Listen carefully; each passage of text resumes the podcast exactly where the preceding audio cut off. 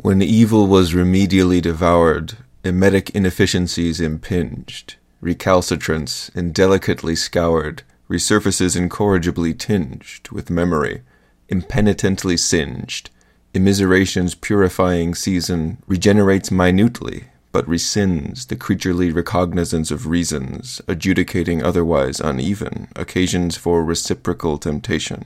Behold, another figment to believe in, intractable displacements of sensation eroding every reminiscence said along the bygone pathways of the dead.